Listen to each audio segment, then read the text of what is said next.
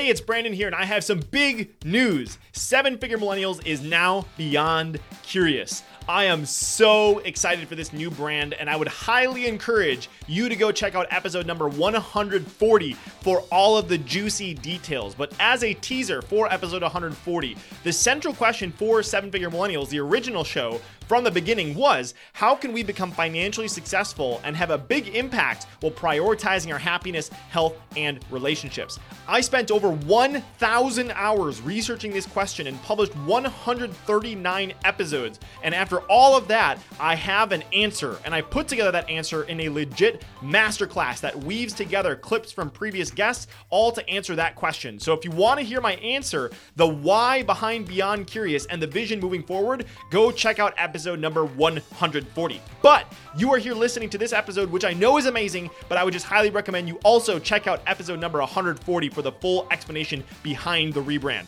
All right, here's your episode.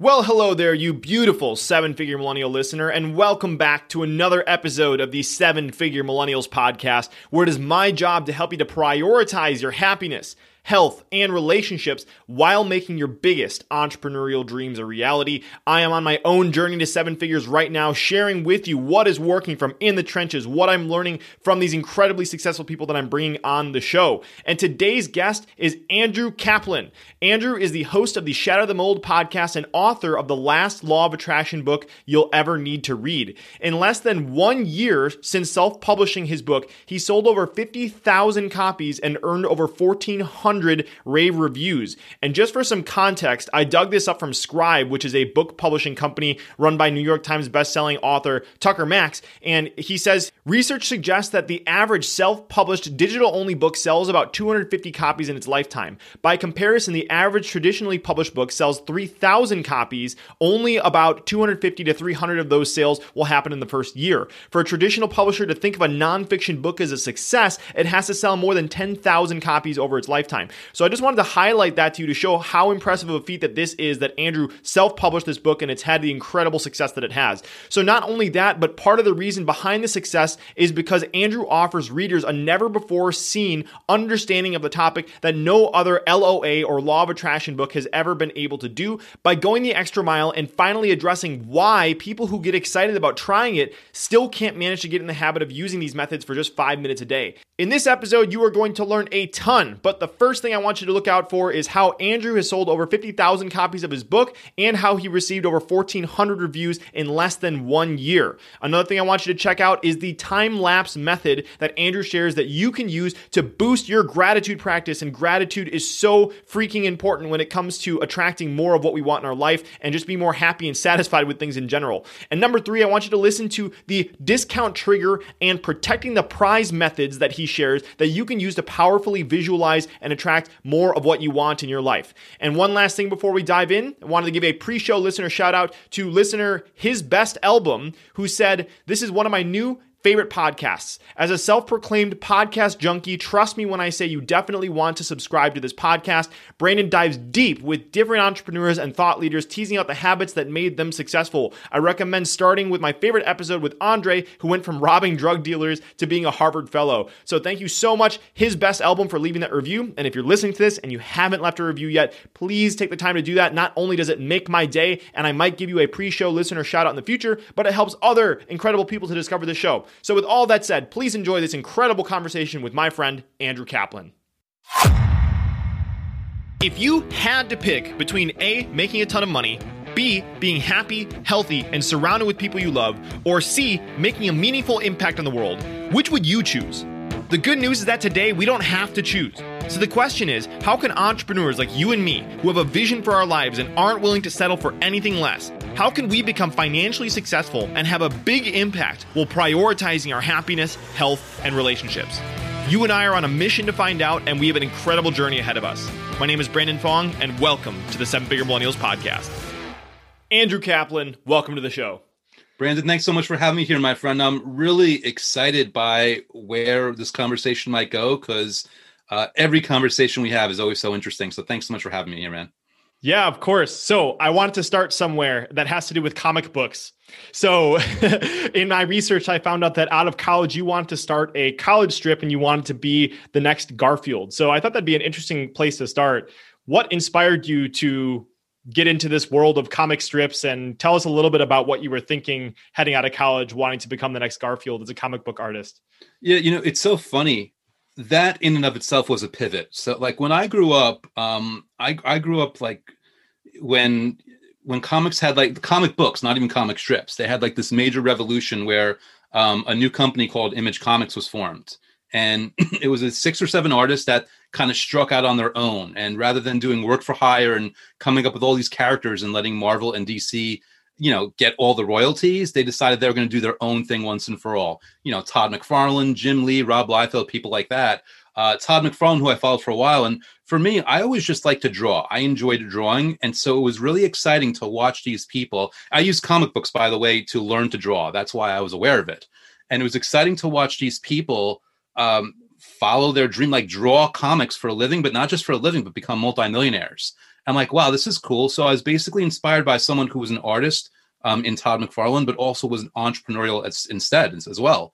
And I just was a really crappy comic book artist because it takes so much work and so much talent. And so does being a comic strip artist, but it takes a lot less. So I'm like, okay, I am not progressing fast enough. And by the way, I can notice in myself, I'm not passionate enough to keep this going, but I still want to draw. I at least want to follow that thread. Let me downgrade to comic strips because I can draw 3 panels a day, you know, every day, twice on Sunday type of deal. And, you know, that's a long story. That didn't work out either, but that's kind of the direction I took just because I enjoy drawing and it was always like a fun thing. I just wanted to enjoy my day making money all day. That's the dream everyone lives with, right? Yeah, absolutely. And something else I saw that I thought was interesting is that I don't know if you can correct me here, but people told you growing up that you wanted to be a dentist or you acknowledged that you wanted to be a dentist growing up. So was that something that your parents instilled on you? Like, why was that ever interesting to you as a kid? And I know obviously it never materialized into anything, but we're kind of curious to hear that context behind that. Yeah. You know, it definitely wasn't my decision. I just remember answering it at some point. And I'm sure I could only assume that when I was really young, someone said, like, you're going to be successful and dentists fit the bill. I never had a real legitimate interest in doing that, but it became the answer. Kind of like, you know, when you're in preschool or kindergarten and someone tells you what your favorite color is, even when it changes, you just like stick with that answer. It's like, sure. You know, just it's so funny how we are programmed to respond in certain ways that are not necessarily not only in line with our truth, but also not in line with, you know, harmony of who we are as actual people, whether it's something as small as your favorite color or the job profession that you're choosing to do for the rest of your life. Yeah. Okay. So I guess I'm going to continue with this random theme. So we have comic book artists thinking about being a dentist. And then I know another component of your background that I was curious to ask you, because I know we haven't had a conversation about this, is copywriting. And this is something that I don't think I've talked to anyone on the show about this yet, but I truly believe that copywriting is one of the most powerful skills to have on the planet. And if you're listening to this and you're like, what are you talking about copywriting? Like the patents and that kind of stuff? No, not copy, copyright. That's something completely different. We're talking about copywriting, which is like using the art of the written word to inspire people to take action. So every word on the website, every ad you see on TV, every Facebook ad that stops your scroll, that's the copywriting we're talking about, just to get people up to speed. But getting back to Andrew here, I know that in your background, you have some copywriting. And I was just kind of curious, like what inspired you to become a copywriter or at least study copywriting? Yeah, you know, this is part of just like the evolution of being an entrepreneur, where again, like out of the gate, I was running an art production studio where I was trying to get that first comic strip into syndication. And one thread throughout all my successes and failures was, well, 1, an interest in trying to be successful, of course, but 2, an interest in people and an interest in human nature. And you know, when you're stumbling on different things and searching for different things, I kind of like fell into copywriting in the sense like 1, this is about sales and growing a business, but 2, it's a very unique look into the human psyche and to look to like, what are our motivations? What really makes us run? What makes us tick? What makes us think in a certain way? Because I think a lot of times people that actually know what copywriting is, at least on a surface level, they assume that it's manipulation or they assume that there's negative intent, which, you know, it's kind of like, it's a knife. people can use it wisely or they can misuse it. You know what I mean? It's like someone with poor intentions is going to misuse that. But by that same token, copywriting is really, to me, finding the right combination of words to find the right person that's looking for the thing that you're trying to show them. Mm. And, you know, this, it bleeds out into so many things, because if you don't even want to be in business for yourself, copywriting is really useful for, you know, applying to colleges. It's really useful for, you know, your resume or cover letters. It's useful for writing a profile on a dating app. Like, it's useful for so many things because it's about putting your best foot forward and giving the right kind of information that you want to elicit the right reaction in people. And here's the funny thing. I'm segueing early to my book. I took my skill set of copywriting. I took my experience and I actually put that into my book, but not with the motivation people think. It wasn't to sell someone on another book. It was to sell them on themselves. But more importantly, it was to get the book read. I wanted to, like, from, I think a lot of people, not to badmouth people, and but to give you a long-winded answer here, I think some people, they like to write a book or put a book out just so they can say that they're smart, or they can look smart, or they can just, you know, it's status, right? For me, when I wrote this specific book, the Last Law of Attraction book you'll ever need to read, it was very intentional and very important to me that from page one to page 208 or 210, the reader was taken on an experience and that the words flowed. And believe it or not, while I took, you know, 16 or 17 years of experience with the law of attraction in my life, I put that into the book. The writing style was inspired by, you know, you get a pamphlet in the mail about a new health supplement, and they manage to hold your attention throughout the whole thing. And they give you interesting factoids or interesting perspectives that reframe the way you look at that specific topic.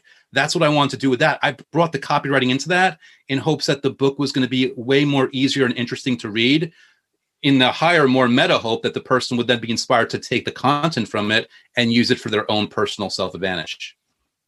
I love that. And I actually identified that as something I wanted to have a conversation. So I'm glad it just naturally led to this point, because I read the book, and that is something that I took specific note of. I'm like, I forgot that you were a copywriter. And I'm like, this is a copywriter that's writing this, because it's like at the end of every chapter, it's selling the next chapter. So I think that's so relevant to anybody that's listening to this that would consider writing a book, that once they purchase the book, that's actually step like zero almost. Like, you, there are so many books. We all know this. Like, we all have those stacks of books that have never been opened, right? And so it is your job as an author, as a content creator, to not only get the purchase of the book, which requires copy, but also the consumption of the book, which is something that Andrew does really, really well. And I think there's two things I want to dive into on this topic very specifically. One is the title of your book, because there's lots of psychology that goes into this. So I wanted to kind of frame this for people. So, and then have you explain it. So the title of the book is The Last Law of Attraction Book You'll Ever Need to Read.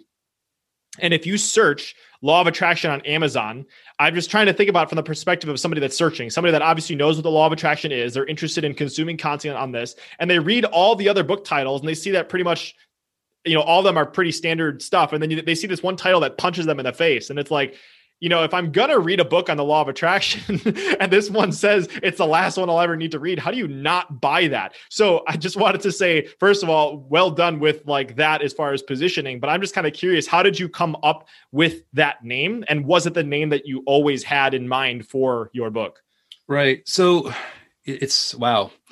I think this will be like the long-winded interview or answer episode here, because I have so much to say about this. Cool. All right. But I want to serve your audience. So I guess, first of all, regarding the title, I don't even remember how it specifically came to me other than the intent.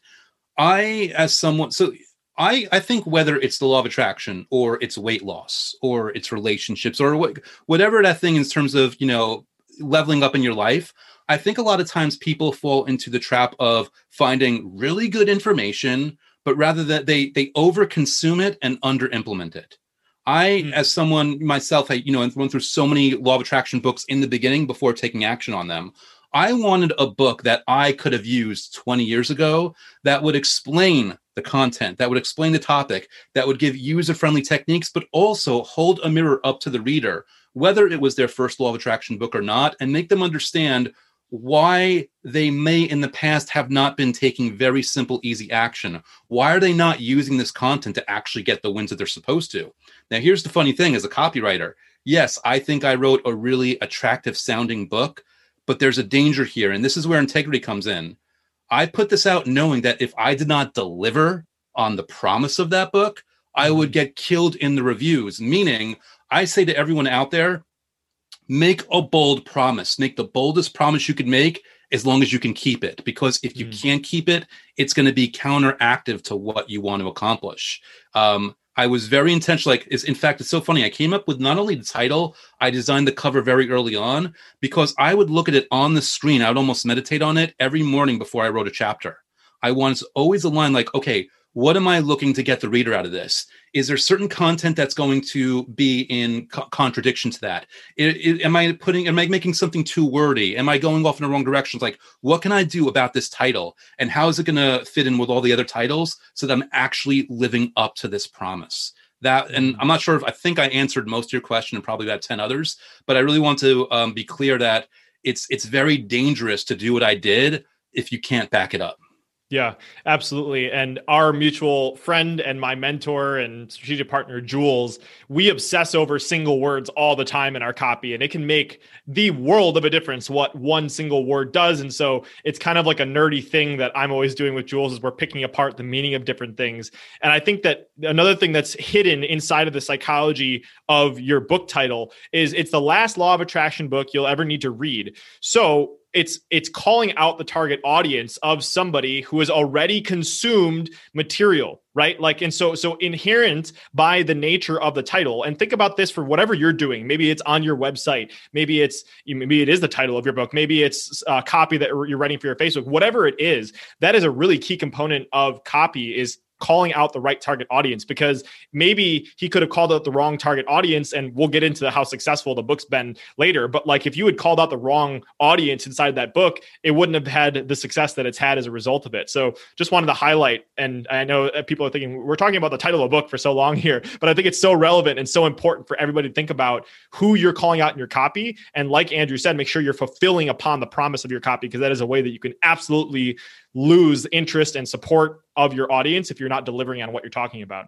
Yeah. And Brandon, real quick, just to beat a dead horse, only in hopes of giving your audience value, when it comes to a book, the title and the cover are more important than anything else. It's like, if you don't got those on lock the way you need them to be, nothing else is going to work. And I'm not a guy who remembers like the quote by the person and the name and this and that, so I can't give you the specifics, but I do remember reading a specific story about someone that, you know, their book was going nowhere. All they did was change a title, and all of a sudden it took off. Like, man, this is like back in like either the 30s or the 40s. This is like an old school book. It took off in a way that they never would have imagined. That title is everything. And if you're not an author or an aspiring author, you still want to take that lesson, because what you call yourself, what you name your company, these potentially can be Apple's Apple. I mean, the way they did that was, you know, they put, there's an A in there, so people are going to find it first in the phone book, or maybe that was Amazon. One of them had that, just they wanted to start with an A. So, you know, things can be key in different ways, shape, or form, but it is really understandable and really important to obsess about certain details, because these are ideals that you're going to live and die by, that your business is going to live and die by, but it's also going to inform how well you're going to be able to operate in terms of integrity, in terms of harmony, work-life balance. All these things really do fit together. So yeah, it's good that we're harping on the title of a book. It really is that important in the context of everything else. Yeah. And not to say that I'm better than Apple, but Seven Figure Millennials, because it starts with a number, goes above A. So yes. So anybody listening to this, you can notice that inside of your podcast that it should be up towards the top because it starts with a number. But anyways, there's one other thing I wanted to highlight in terms of the relationship of copywriting and podcasting, because Andrew is a podcast host himself. I was featured on his show, which I was very grateful for. But one of the things I just wanted to say publicly about you, Andrew, is that you have a very powerful way to synthesize information. And I think that this is naturally what happens when you're a good copywriter. And this is what my mentor, since we've been talking about Jules said this to me the other day, is that when I interview someone, I can understand someone from the perspective of a marketer. And I know how to ask questions that kind of compel the audience to see people in a specific way. But that's because of my background in copywriting. And I never realized I was doing that until Jules called it out to me the other day. So I was kind of curious to just ask you, do you view copywriting has had an influence in your ability to ask questions and be a good podcaster? Well, first of all, thank you for the compliment. I'll never say no to compliments. I would put it this way. I believe that the study that I've put into copywriting has impacted a number of things positively, including that. I mean, you know, in the end, you still need a natural curiosity. You still need to care. But copywriting is such an important skill because it transcends the act of copywriting. It goes into everything.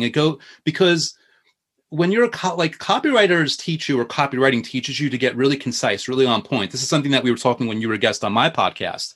And that really leads us into synthesizing information and finding the lesson and finding like the go away detail from like a word salad. Like even my long-winded answers, I could probably listen to this back and I'll write 2 or 3 sentences for each answer. I'm like, this is what I was trying to say, you know, here's to save you some listening time here. But yeah, copywriting has been huge just in everything that I've done because I've implemented it into the way I go about business and life. So in ways that I'm both aware of and unaware of, it's been a very positive influence into how I do everything. Yeah. Just one more comment on copywriting and then I want to move into something else. But one thing that I found is a byproduct of being a copywriter is it helps me think clearer. Yes. So like I have to, in order to articulate something concisely and clearly so that people understand it, it's kind of shaped how I think. Because it's just the way I have to articulate myself. And so that has downstream effects in your journaling and the way that you are talking to yourself, which your internal dialogue is a huge component of how I'm sure we'll talk about that for law of attraction later. So just wanted to add that last thing on there, that if you are somebody that's listening to this, you don't even know what copywriting is, or if you've explored it, you kind of know what it is, you don't, I would highly encourage, this is one of those skills that has exponential results in all areas of your life if you understand how to effectively use copy. So I'll put a period at the end of the copy conversation for now. Maybe we can revisit it if it comes up. But the other thing I want to talk to you about, Andrew, before we dive into the specific law of attraction stuff, is I have met New York Times bestselling authors that have like 50 reviews on Amazon. Mm-hmm. You know, I know your book has at the time, and this is probably already outdated because I did this yesterday when I was researching you, but as of yesterday, it has 1,382 reviews, of which 1,096 are 5 stars. You just surpassed the 50,000 copies landmark. And it took a year, as I learned before that. You were on the Forbes 21 books to read in 2021. I'm kind of listing all your accolades here, but I wanted to frame this because I did some research ahead of time and I found this snippet here, but it says that research suggests that the average self-published digital-only book sells about 250 copies in its lifetime. That's 250 copies in its lifetime. By comparison, the average traditionally published book sells 3,000 copies. And then he goes on a little bit. And then one other thing I'll say is that this was about how to get on the New York Times bestseller list. It says the category and window of your release will significantly impact the number of copies required to hit the bestseller list, but 5,000 copies during any 1 week period is the minimum. I would recommend 10,000 books to be sure. And I think that was Tucker Max that wrote that from Scribe, who's a multiple New York Times bestseller. All that to say, 50,000 copies of a book is an impressive feat. And to do that in 1 year is just absolutely incredible. So, you know, and I know you're self-published, so I wanted to maybe have a discussion about some of the things that you've learned on this journey of selling 50,000 copies of your book. Obviously, we've already talked about making sure people are consuming the book by leveraging your copy. We've talked about your title, but are there any other high-level things that you've learned over this year of promoting this book and selling 50,000 copies that you think most people are not aware of? Well, I'll say this, it's been a very pleasant surprise. When I was being very intentional about what this book was going to be, I, believe it or not, and I don't even know if I would have given this advice to myself, but I was not specific on numbers. I mean, I want to hit 1 million, even though I don't have a timeline. And I also want to hit 1 million YouTube subscribers, just because it's a good guiding Northern Star that'll keep me engaged and keep me doing things. I will say this, here's what I learned that I believed was one of the main reasons that kind of like went to this. And I can make this claim, and you could either believe me or not believe me, anyone listening out there. The only way I could ever demonstrate this claim is if you're interacting with me long enough to see whether it's true or not. But I really want to make an impact in a person's life through the book. And I think that is what's led to more reviews than most people get, and why it's led to a lot of sales for an independent person. What I mean by that is, where does this care of making impact and giving value? What does that do? Well, here's what it does. It means that I took the extra effort to write out an autoresponder email sequence that when people sign up for my bonuses, they're getting more value. that the bonuses that I've created in line with the book supplement what they've got, even though the book in and of itself is enough. I was, like I said before, I was intentional about making sure this is a book that you can read from beginning to end and that it's comfortable, it's easy. I've tried to actually make a difference here. And when people write me, oftentimes I write them back right away. And that's another thing, like people, you know, most people like, oh, the author of this book will never write me, whether they're a best-selling author or they're a nobody. They're not going to write back to their readers. Me, if I see an email come in and I'm not doing something else, I reply right away because I care about giving that person an answer to their question. Now, I believe all these things connect the dots that retrospectively, this wasn't my plan, but I think retrospectively, this means a lot more positive word of mouth.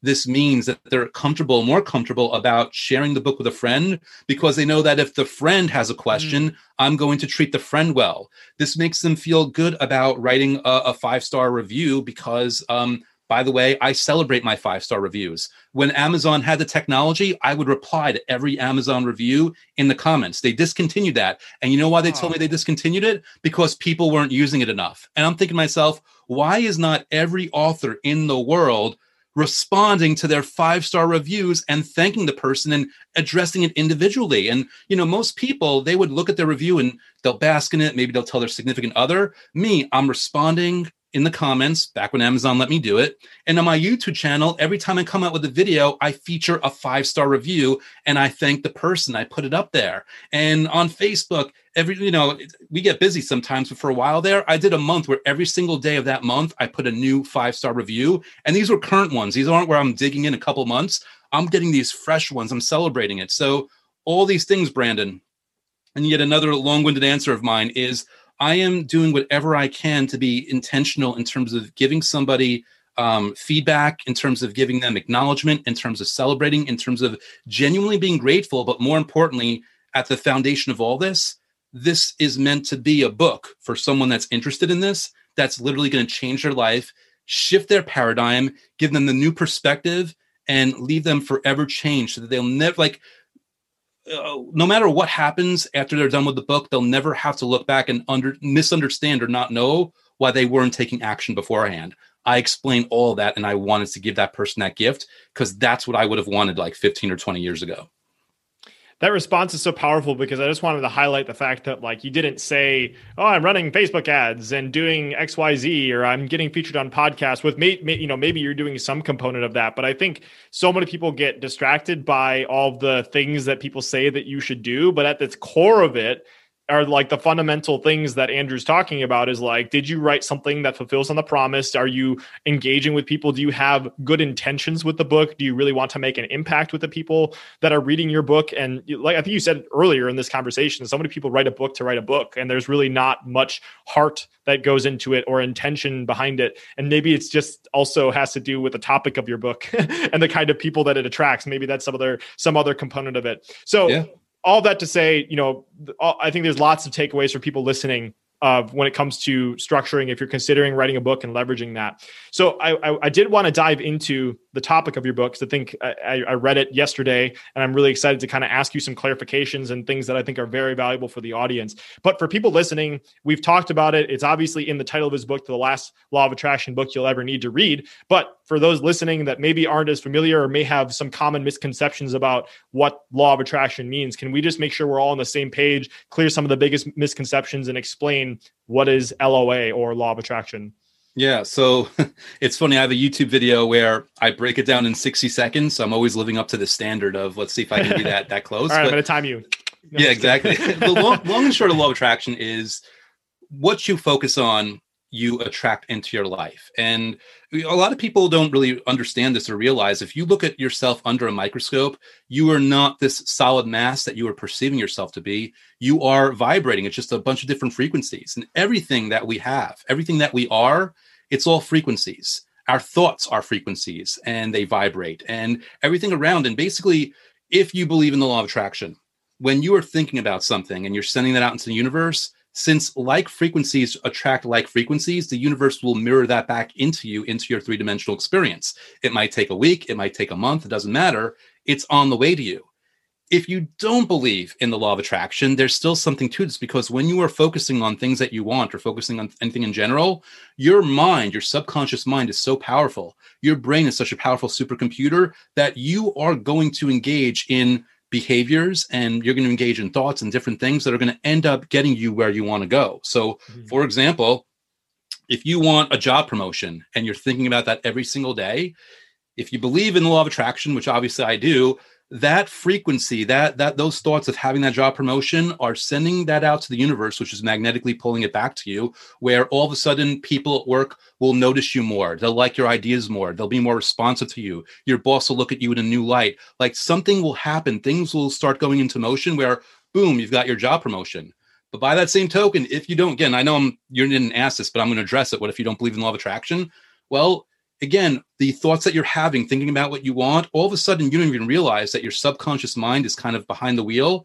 You're being a more assertive in the cadence of your voice, in your body language, in the ideas that you come up with, in your willingness or gratitude in working on a Saturday where someone else wouldn't want to, in your resourcefulness to get around working on a Saturday, but still doing a better job that your boss will also notice. There's so many different combinations of things that'll possibly be happening. And just again, word salad here. A lot of people are thinking, well, hey, Andrew, that's nice and everything, but I've tried this before. I've thought about the job promotion and it hasn't come. How do you explain that? And my answer to that is, when you are thinking of this job promotion, are you thinking about it with impatience, frustration, uncertainty, doubt, anything like that? Or are you thinking about it with anticipation and confidence and joy and enthusiasm and satisfaction? Because if you're thinking about it when you're feeling bad, you're not actually thinking about it. You're thinking about the lack of it. You're reinforcing the lack of what you want, and you don't realize that's happening. So a huge hook in all this is when you're thinking about the things that you want to make sure you actually feel good about it to ensure that you're actually thinking about that thing rather than the lack of the thing. Yeah.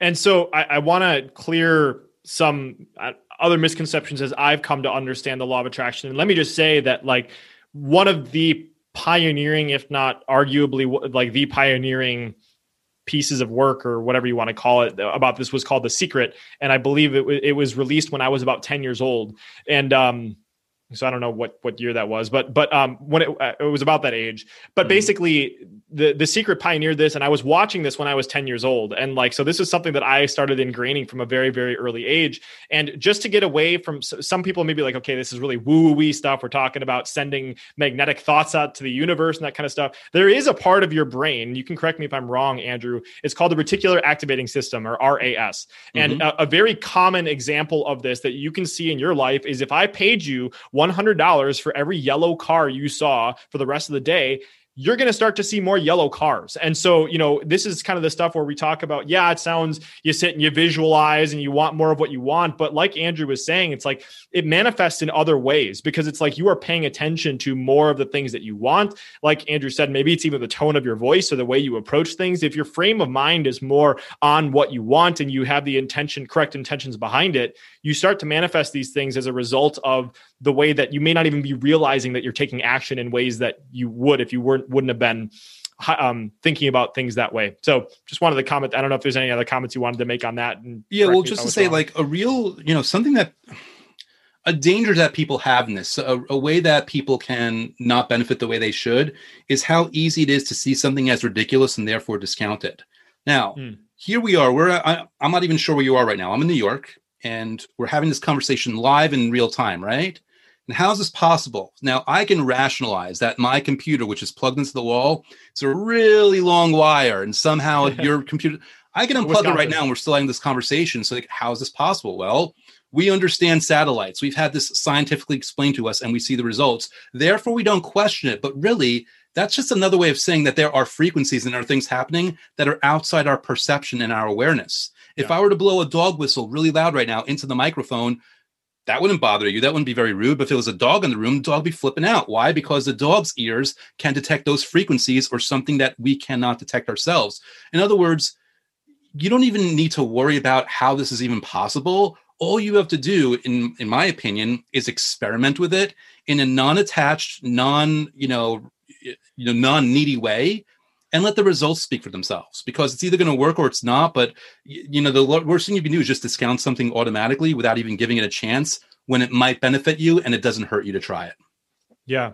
I wanted to ask, so I have a very clear first experience of the law of attraction. So you can imagine little 10-year-old Brandon, I'm shown this video of The Secret and I get really excited about it because what 10-year-old is not really excited about it.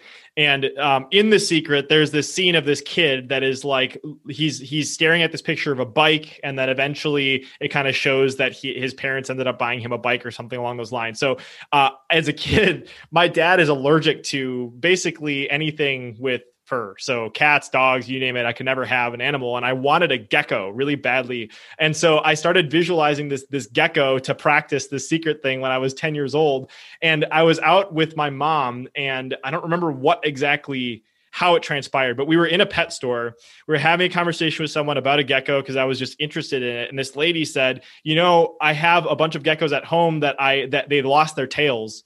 And they're not, fully back to health or whatever, but we can't have them in the store because people want geckos with tails in it. Do you want them? And it was one of those experiences where, as a 10-year-old kid, I was like, holy crap, like this shit works. Yep. It's like, I was sitting and dreaming about like this gecko, and here I show up in this store and this lady's like, hey, do you want them? I'll give you the container. And like, there's two geckos. They don't have tails, but so that was like an incredible experience for me and realizing and watching this happen. So I wanted to ask you, do you have like a story of maybe the first time you began to experience this in your life when you realized it was real? Well, it's really interesting because when I first learned about it, I was just trying to get my business going, and I was just looking for positive mindsets, positive modalities. Law of attraction was one of many, and I would experiment with it, and I would notice little things. But for me, it's like when I would start to feel gratitude, good things would start to happen.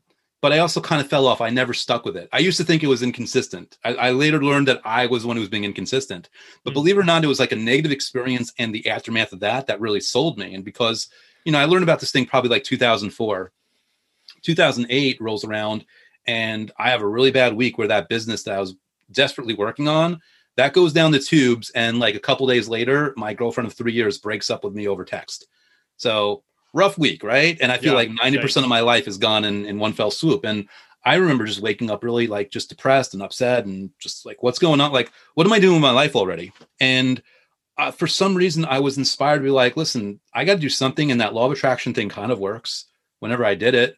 You know what? I'm just stubborn and indignant right now enough that I'm going to dive in. I'm going to go all in.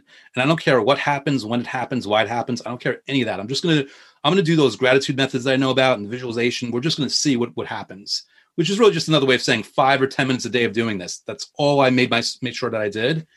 And the results were like miraculous because like within 2 weeks I felt better, which I think everyone with a broken heart knows that that's a huge deal. If you feel better in 2 weeks, within 3 months, I'm in a brand new, way better relationship, way healthier.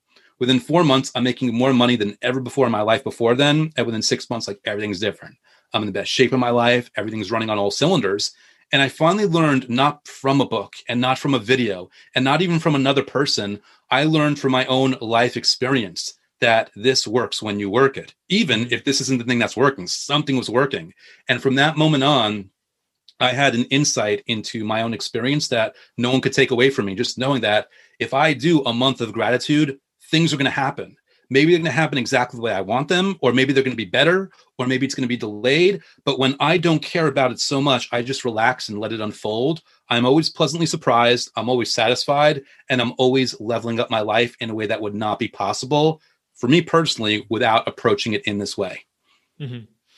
Okay. So thank you so much for sharing that. I really, really liked hearing the context of you transforming your life as a result of using the law of attraction. The one thing that I did want to clarify on, and this is one thing that I personally think, obviously feel free to disagree with me, is usually missing from the LOA conversation. As someone who believes in the law of attraction and this kind of stuff, I think that there's a huge misconception lots of times that people think that they can just visualize and meditate and think about what they want. And for me, at least in my life, that in combination of visualizing, understanding what I want in combination with taking massive action, focused execution, evaluating what's working, what's not working, getting forward, moving momentum. And so that is something that I have, there, outside of the gecko story, there are some miraculous things that happen where like, whoa, that was really cool. I think that some people think that you can just sit and visualize this stuff and it just materializes out of thin air. So we're just kind of curious to kind of get your opinion on that and how you, as somebody who creates content in this space, positions that in the LOA world. Right. So I agree with you that sitting around doing nothing isn't enough, but it's a start. In other words, you start by sitting on your couch and visualizing.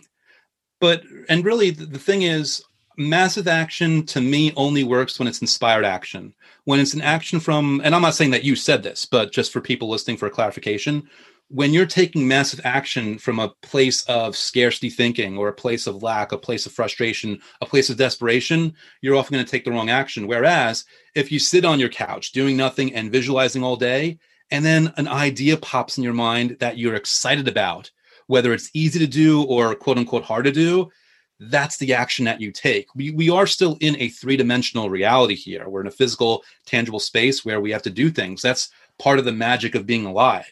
And people that don't think it's magic, it's only because they don't think that their result and that their happiness is guaranteed, which in my opinion, it is when they do this. So I agree, like action's required, but the real important thing is you can start with the thoughts and you can simultaneously do the thoughts, which will help you, whether you're bringing it from the universe or your subconscious mind or some other source that we have not identified, you will bring about the ideas and the inspirations for the right action to take. And then when you take it, it'll be, some of it might feel hard, but it'll be easier and it'll be a lot more like this book. I wrote it in 9.5 weeks. I didn't write it like with a big smile on my face for 9.5 weeks. I was waking up really early. I was staying up till 4. Some days it was hard, but by that same token, I was really excited about it. I would look every day at the cover that I like the cover. Some people don't. I love it. And I think, by the way, this isn't all intention. It's also like I made sure this cover can be read really small if you're looking at it on Amazon because I want people to notice it. So, there's fundamentals here. But I was so excited about that every single day, even when the work was hard, that I believe that really bled into the way I worded things, that bled into the intention I had, the way I carried myself throughout the process, and the way I continue to support the book, being excited to have these conversations on podcasts and being excited to answer emails and being excited in any which way I can to get that information and the awareness of the book out there more and more and more. It's work, but it's inspired work. Love that. Yeah. And I'll just say to highlight that based on my experience, visualizing and practicing gratitude and that kind of stuff, what, I will find that when I'm focusing on this more stuff, this stuff more often, I do get ideas and inspiration that I probably wouldn't have had if it weren't for me committing to those kinds of things. And that's just my way of thinking is like, my wife will tell you, Leah, is just like, I get an idea and I'm already moving it forward. The time it takes me to get an idea and start putting something into place is very, very minimal. And that's just the quick start in me. And I'm sure maybe there's lots of entrepreneurs that resonate with that. But I found that pairing the inspiration, like you said, coming from the right spot of visualizing and then taking action on those things, that's kind of what has worked for me as far as kind of pairing the law of attraction with action and implementation. So one other book that I have read recently that has had a huge impact on me is The Surrender Experiment by Michael Singer. And for some longtime listeners, they might have listened to me mention this in a few other episodes. But one of the things that became apparent to me in reading The Surrender Experiment is that sometimes really bad shit just happens to you, right? And like, it's just the way life works. And sometimes that bad shit happens and you're like, the law of attraction isn't working. I'm visualizing all this stuff. And Surrender Experiment isn't really about I guess you could argue it's about the law of attraction, but long story short, this is the crazy story of the Surrender Experiment. And he has these crazy, terrible experiences with him that happen. But on the opposite side of that experience was actually exactly what he needed to get the intended outcome that he was looking for anyways. And so I was just kind of curious because I think that lots of people think that law of attraction isn't working when they have these terrible experiences. Why the heck is this happening to me? But what they don't realize is that is actually the seed of what they need to actually get more of what you want. So I'm kind of curious to kind of get your opinion on that. If you found that to be true with your readers and with yourself, if the bad stuff is actually a part of what we need to go through to get the good stuff. Well, I'd say that, hopefully someone can use the bad stuff as a way by which, they can use it to their advantage in some way, whether it's pushing them to action or something else to get to the good thing. But another piece, I think it's important to clarify. And I'm not saying it's The Secret's fault, but just because that's always been an example where people either loved it or hated it. I think a lot of people hated The Secret because without intending to, for some reason, they interpreted The Secret's message as a promise that life is now perfect now that you know about the law of attraction. But let's say, again, let's go with the basis that the law of attraction is real. Well, this is real based on the momentum of your thoughts and your thought patterns and things of that nature. Who knows all the stuff that's swimming in the back of your head right now that may be negative, that might be inviting a negative experience. And that's not to scare you, by the way. That's just to explain that you can't predict everything. You can't quarterback everything out, which is why my answer, my perspective of law of attraction is, what can we do to be strategic about this? With the understanding that life is not perfect and that we're not thinking perfectly, what can we do? Well, my answer is, let's find something that we can do for 5 minutes a day, so it doesn't take up a lot of time, that's fun to do so that it doesn't feel like an obligation, that allows us to reinforce and build up the momentum of positive thinking and positive thoughts and positive energy and all those things. For me, it's like, I can't guarantee a perfect life, but what I can do is take 5 minutes out every single day and build up more of the momentum of the positive than the negative, so that that almost overwrites some other negative pattern that was going to bite you about a month from now, but it's not going to bite you now because now you're focusing on other good things. So I don't want to comment from the perspective of, and I know you didn't ask this specifically, just this is, I'm inspired to say this. I don't want to go from the perspective of running away or hiding from the possibility of a bad thing, because it's impossible for us to quarterback that out. But what I do want to do is be strategic and reinforce the positive thing more and more and more, so that life gets better and better and better, and that you actually end up skipping a lot of bad stuff that you don't even realize you skipped. Like the best thing that could be happening right now, everyone's actually, they've missed out on a lot of bad stuff that they didn't even realize they would have done because they're thinking positively, and that bad stuff that still happens to them, they can strategically use it to their advantage to get another win in life. Yeah. And this may be something that people have heard a million times, but I'm just going to say it. But like my personal life perspective is that it's either I'm winning or I'm learning. And so if something isn't going well, I always look for the learning that came as a result of the quote unquote negative thing. And that's just kind of the way I always like to view experiences, whether or not societally it would be considered positive or negative. I always think that there's a seed of equivalent greatness in understanding the positive component of that quote unquote negative experience. So did you want to add something to that, Andrew? First of all, I love here. I want to acknowledge you for that, because what you're demonstrating for your audience is a huge key of positive emotional resilience. And that is such a key factor in everything. And like, from everyone has their own perspective, but I would advise people, whether they're being inspired by what you just said or some other way, to really focus on how they respond when bad things happen, because I'm going to be the last person to be like, well, it's not a big deal. Like, whatever is going on in someone's life that's negative, who am I to say that it's difficult or hard? It is what it is, but it's still in their best interest to have a positive perspective. Like me, I'm a New Yorker, so I was always like a Derek Jeter fan, the New York Yankees. And the thing I loved about Derek Jeter, the player, was he only worried about the things that he could control. So just as an add-on, if something bad is happening in your life and it's within your control to do something about it, cool. And if there's something that's not within your control, if you can do so with a level of ease, turn it over to the universe. Or if you believe in God, turn it over to God, saying, okay, God, I'm doing this part that I can focus on, that I'm in control of. I'm going to do my heavy lifting. And this part that I've got no control over, I relieve myself of the responsibility and I leave that over to you. I'm taking responsibility of what I can control. And it sounds, well, hopefully for some people, it sounds really intelligent, but if it sounds ridiculous to you, I've had moments and situations where things have been really rough and out of my control. And I had trouble sleeping. And I'm like, I can't do anything about this. Universe, it's all yours. And the next day, not that this happens every single time, but in certain instances, next day it's all better and everything's all good and it resolved itself. Yeah.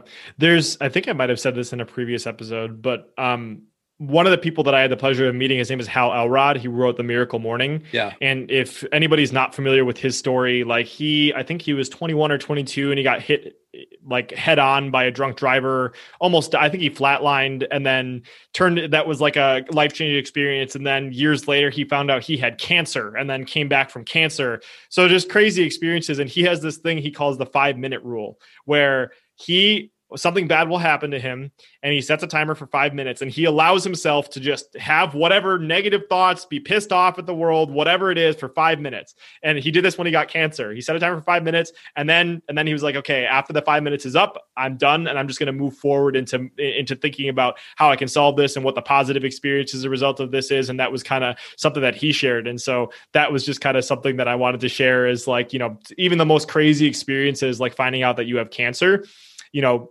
yeah, allow yourself to be human for a little bit. But the more that you can focus your energy on what the good is and what you can solve about it, and less dwelling about, you know, and the negative thought patterns and potentially attracting more negative things, the better. Yeah. So. And just to add on real quick, don't do it because you should be expected to have this emotional maturity that you can handle cancer or whatever else.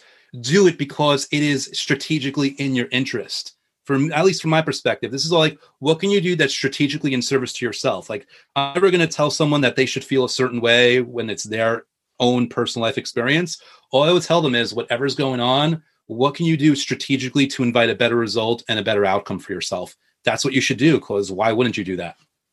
Yeah. Love that. So I wanted to talk about something that I saw in your book that I thought was really powerful. And that is this concept of something called the discount trigger method. Mm. So would you mind sharing with the seven-figure millennial listener listening to this right now, what the discount trigger method is and how we can use it? Yeah, absolutely. So the discount trigger method, and I try to make all these methods like, you know, based on a good title or a good story or something that really can land with people. This was inspired by a story that I heard years back about an entrepreneur who, you know, he was a nice enough guy, but he kept getting refund requests for a product. And it was putting him out of business, really. And he didn't know what to do, but he still, more than him being put out of business, he felt bad that the person that had spent money on that product, that they weren't happy. So he would refund their money when they requested it, but he'd also say, listen, I feel terrible. In addition to that, here's another more expensive product. If you want it, here's a huge discount on it. Boom, right? So he's basically taking this really expensive product and offering it for a lot less every time someone asked for a refund. But so many people took him up on that offer and loved that product that his business exploded. So what we're really talking about here is a long-winded way of every time a refund request came in or a negative thing, he took that as his cue to do something positive for himself by giving them a discount offer on something else that made him more money. And the way I fit this in with law of attraction is like, if there's something in your life that happens, whether it's a recurring thing or something that's out of the blue, you want to use that. You want to be ready with something in your head that you can focus on that's positive in response to it. Because like if you, I know we've got a lot of entrepreneurs listening, but let's say you've got a boss. If you've got a boss who yells at you every single day, predictably about the same bullshit, to be really candid, and you know it's going to happen every day, well, again, let's be strategic. What can you get out of this? If you're not stopping them from screaming at you, if that's just who they are, you're going to tell yourself, okay, every time I want to make a lot more money and I'm looking for the perfect partner. Every time my boss yells at me now, I have a little piece of paper that I hide on my desk. I'm going to read it and I'll write all the things I'm grateful for about all the money and all the love that's on the way in my life. And then boom, you've taken something that's negative, that's happening all over and over again, and you've used it as your inspiration or as your cue to instill positivity into your life. And more importantly, positively in your mindset so that you will start thinking that way naturally more and more and more and more. I love that. And it reminded me of one of, I guess I would say it's one of my favorite books. It's a phenomenal book, is the book Atomic Habits by James Clear. Mm-hmm. And when he talks about forming habits, you need like a trigger to then to give you an understanding of when you should take the next action. So I think the example he gives in the book is like, when I do this, then I will blank. So it's like when I shut my laptop off for lunch, I will do 10 push-ups. But the key to it is that it has to be something very specific, because otherwise, if it's not like a specific thing in your brain will kind of allow it to be murky water and then not actually do the thing. So I love that this discount trigger method is based on like, okay, when this negative experience happens or this thing I can predictively, you know, forecast, you know, when it happens, this is my response to it. And then you can actually condition it to something powerful. So I love that. And I just wanted to tie that into Atomic Habits. I wanted to keep going with a few of these things that I thought were really valuable that I just want to make sure people get. Yeah, another one that I would love to highlight is the protecting the prize method. I thought this one was really powerful. So maybe share the story that you share in the book and then talk about how we can use that as well. Absolutely. Well, so more interesting trivia. I mean, you've gotten that. Someone made me think I wanted to be a dentist when I was a kid, and you got the whole comic artist, cartoonist thing. A lot of people don't know. I'm into MMA, and I actually was trained for a while by a UFC fighter, Uriah Hall. And the reason I bring that up is because he made it to UFC, and from following him, I got interested in the whole sport.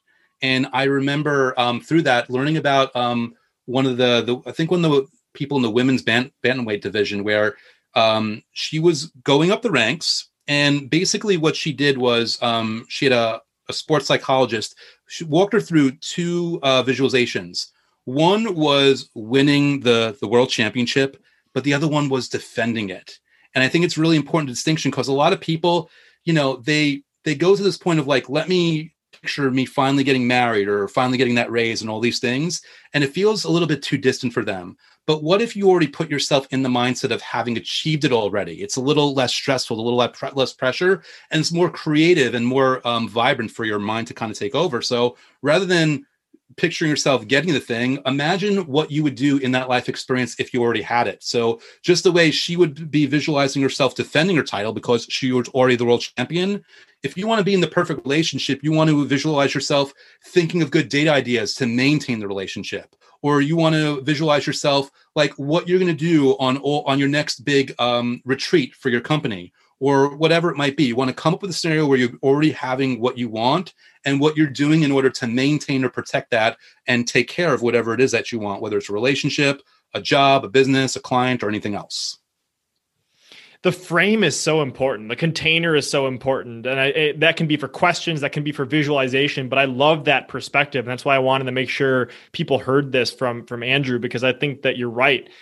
It's one thing to visualize the outcome, but it's another thing to visualize protecting the outcome or what it would be like to already have it. It just puts you in a completely different mind state. And it kind of, it already assumes the fact that you have accomplished what you said. I know it's kind of just reiterating exactly what you said, but I just think that's such a powerful way to visualize it. And just to add something real quick, even though I didn't specifically do it in this situation, just because I think it's good. It's like you asked me before, why do I think I got so many reviews? And why do I think as an independent publisher, I was able to sell 50,000 copies in a year? If I was using this method for this situation back when I was writing the book, I would probably start to make out my answer like, okay, one day a really awesome podcast host is going to ask me how I did it. What am I going to answer them with? And I could literally write my answer and have it waiting for me. That's an example that I want people to use in their life, because maybe someone wants to start a business and they're going to be asked about like, well, what's your favorite part about the business? Okay, let me tell you what my favorite part about the business is. Or there's some other scenario where you're preparing right now in advance for it that'll translate really well. And by the way, it'll make you really feel good. It'll send instructions to your subconscious mind. If you believe it, it'll send instructions to the universe as well. And you might even end up taking a lot of inspired action to get there even faster and in a more enjoyable way.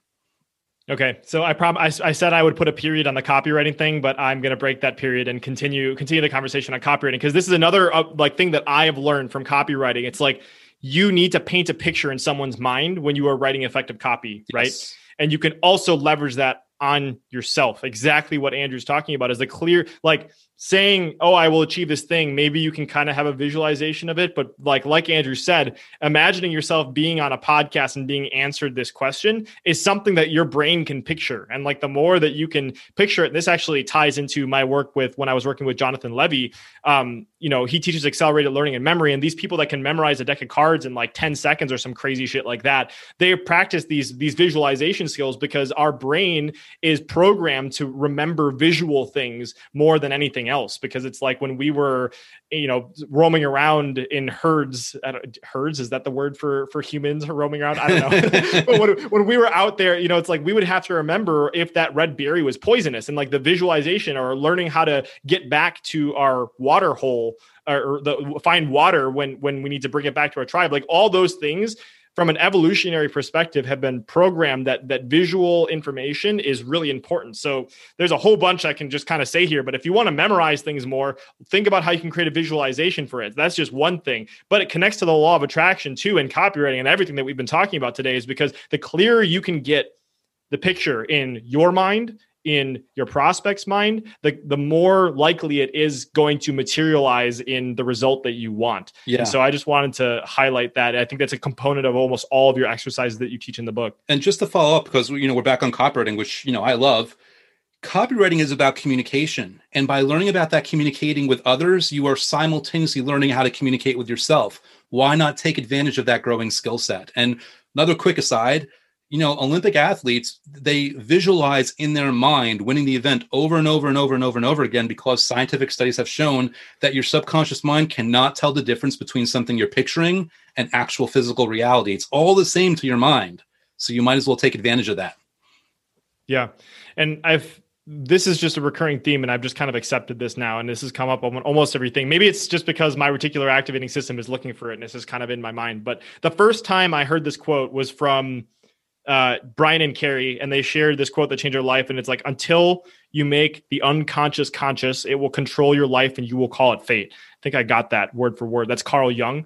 And there's so many, now I'm realizing there's so many layers to that quote, because it's like, one, from a business perspective, the more that you can understand what you are unconsciously doing to get the results, because there's lots of things that you are, if you're listening to this, there are things that you are unconsciously doing right now that are getting you results that people would love to have that. And so the more you can tap into that unconscious level of competence that you have and share that with other people, you can monetize that in your business. So that's one thing. And then we were talking about this law of attraction stuff too. It's like this mental garbage that's in your head that, you know, that's been conditioned from childhood, these negative thought patterns or whatever it may be. Those are also things that are running your life. And like, we need to learn how to get rid of those. And so there's so much about this unconscious stuff. And I think you talk about that a lot in the book, Andrew, of like three different kinds of consciousness. And so I don't know if maybe you wanted to comment on what I said there, or if you wanted to talk about your experience with the unconscious. Yeah, well, so even just through the lens of what the book says, the way I describe it, and I realize I'm not a clinical psychologist and they might define this differently, but I see us as having three minds. We've got the conscious mind and we've got the subconscious mind, but in the middle, we have what I define as the ego. And the ego has only one job in this life. And by the way, the ego is way stronger than the conscious mind, but nothing compared to the subconscious. The ego only cares about you being alive. It only cares about your survival. And right now, in this moment, for everyone that wants to be, you know, a seven-figure millennial, someone that wants to like move on in their life, well, whatever money problems you have right now, and whatever health problems and career problems and relationship problems, all those things, all your ego knows right now is you are alive. So there are internal blocks that you don't even see, because it doesn't want to risk the status quo. Because someone out there might want to be rich and famous, for example, but for all your ego knows, when you're famous, you're going to get a stalker. And that's a threat to your survival. When you're rich, you're going to have a bunch of distant family coming out of the woodwork trying to take your money from you. Another threat to your survival. So your ego, it actually loves you. In a misguided way, though, it is trying to hold you in place because it's not interested in your satisfaction, in your fulfillment, in your comfort, or anything like that. It just knows that you're alive right now, and it doesn't know what might happen otherwise.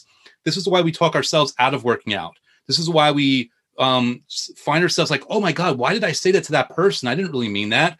It's because we are being guided in a certain way, which, you know, again, good news is subconscious mind is stronger, which is why I would encourage people, find a method, whether it's gratitude or visualization or anything like that, that you can do for a couple minutes a day that you look forward to, that bypasses the ego, hits the subconscious mind, which will do a lot of the heavy lifting for you. One other thing that you said in the book that I want on the topic of ego that I thought would be interesting to ask as well is you said, and I correct me if I don't get the quote correct here, but the secret to soothing the ego is feeling good. And I feel like as entrepreneurs, this is something I always like to highlight when I have the opportunity. It's like, it's so easy as an entrepreneur that's super driven. You have all these goals to beat yourself up for not getting everything done that you wanted during the day or as far as the week, or you're not as far as you wanted to be at this point in your life. And so I was just kind of curious to have a discussion about that and what you found to be true as far as soothing the ego and how we can make it feel good and not sabotage ourselves as much. Yeah. Well, there's two pieces. I mean, one, I almost sound like a broken record, but believe it or not, if you do 5 minutes of gratitude every single day, and by the way, you know, I'm happy to teach one of the gratitude methods from the book, but if you do that every single day, that's going to really inform the way you carry yourself in a way that you could never appreciate or realize until it actually happens. But also, I mean, for entrepreneurs, we're always going to be the hardest on ourselves. We're always going to judge ourselves. And again, it comes back to a question of what question can you ask yourself where the answer is going to empower you. And not only, you know, not just because like, oh, look at me, I'm empowered, but again, I'm a strategy guy. What can you do so that you are actually carrying yourself in a better way that's more conducive to your happiness and your success? And whatever that might be. I mean, for me, the question is, how do, if an earlier version of me was watching me right now and was learning from me about how to be successful in business, what would I want that person to see? And all of a sudden I have a new context. Like, okay, what do I want that person to see when I'm upset that I didn't do enough or I think I didn't do enough? Like, what's a healthier perspective that I can say and reach out to so that they can learn? So that's one example of many. But again, just go into gratitude. It will really do so much for you. It'll build mental resilience. It will build emotional maturity. It'll build emotional resilience. Like, so many different things will add up when you do that. Yeah. Okay. So I know we're kind of running up on time here. So let's maybe dive into that, because we've talked about protecting the prize method. That's a visualization method, the discount trigger method, which I guess that's a form of both almost gratitude and also visualization. Maybe you can categorize that. But like, if you wanted to share some of the specific ways that we could be more grateful in our lives to attract more of what we want, and we'd love to ask and dive into that a little bit. Yeah. So my favorite one is the time lapse method. And I'll go real fast because people have this recording and they can just play it back. You're going to write a list of 15 things that you're grateful for, 5 from your past, 5 from your present, and 5 that you want in your future. You're going to write them all out in the present tense where you couldn't tell if it's really yours or not. And then you're going to reorder that list. So maybe the first thing is a present, and then a past and a future, whatever. And you're going to read each item on the list and give yourself 20 to 60 seconds to feel gratitude for that thing. And the really cool thing is 2/3 of that list is real. It either happened or is happening. But because we as humans don't downshift very easily, when you also read those future things, it's going to carry the same confidence and certainty and happiness and gratitude that you had for the other pieces. So it's just going to be a positive emotional experience while simultaneously really adjusting your vibration for the universe, or if you don't believe in that sort of thing, programming your subconscious mind for success. It's really fast. It's really fun. It's really easy. I highly recommend it. But also, one thing I'll tell people what I do every single day. Every day, I pull out my phone and I record a message of all the things I'm grateful for. And I send that to my friend across the country. And he does the same thing back for me. And what I've done is I've installed a social pressure. I don't want to let him down. So of course, I'm going to take 90 seconds out. And it forces me to verbalize the things I'm grateful for every single day. You do something like that, eventually you're going to be like, wow, I really do have it good. I have a heart beating in my chest, which has been beating since the day I was born. I have this device that I'm listening to Brandon on every single time. I can do my email. I can communicate with people. I can run my business. I have resources. I have resourcefulness. I have motivation and drive to listen to podcasts like these and to take forward action where a lot of people are sitting on their asses doing nothing. I'm so grateful to be me. And by the way, everything I'm doing right now is in service to my future self, just the way my past self. I'm like me, Brandon, I'm so grateful to my past self who went through those 9.5 weeks of grueling, making sure the book was perfect. I'm grateful to my past self who did all the legwork of getting all those reviews, because now I get to take, I get to enjoy the benefits of it where he worked so hard. And this also reminds me that I get to be the person who my future self is going to be thanking for me. So what can I do to make sure he's grateful as well? Like, it's so impossible to not be grateful when you just give yourself enough of an opportunity to think about it.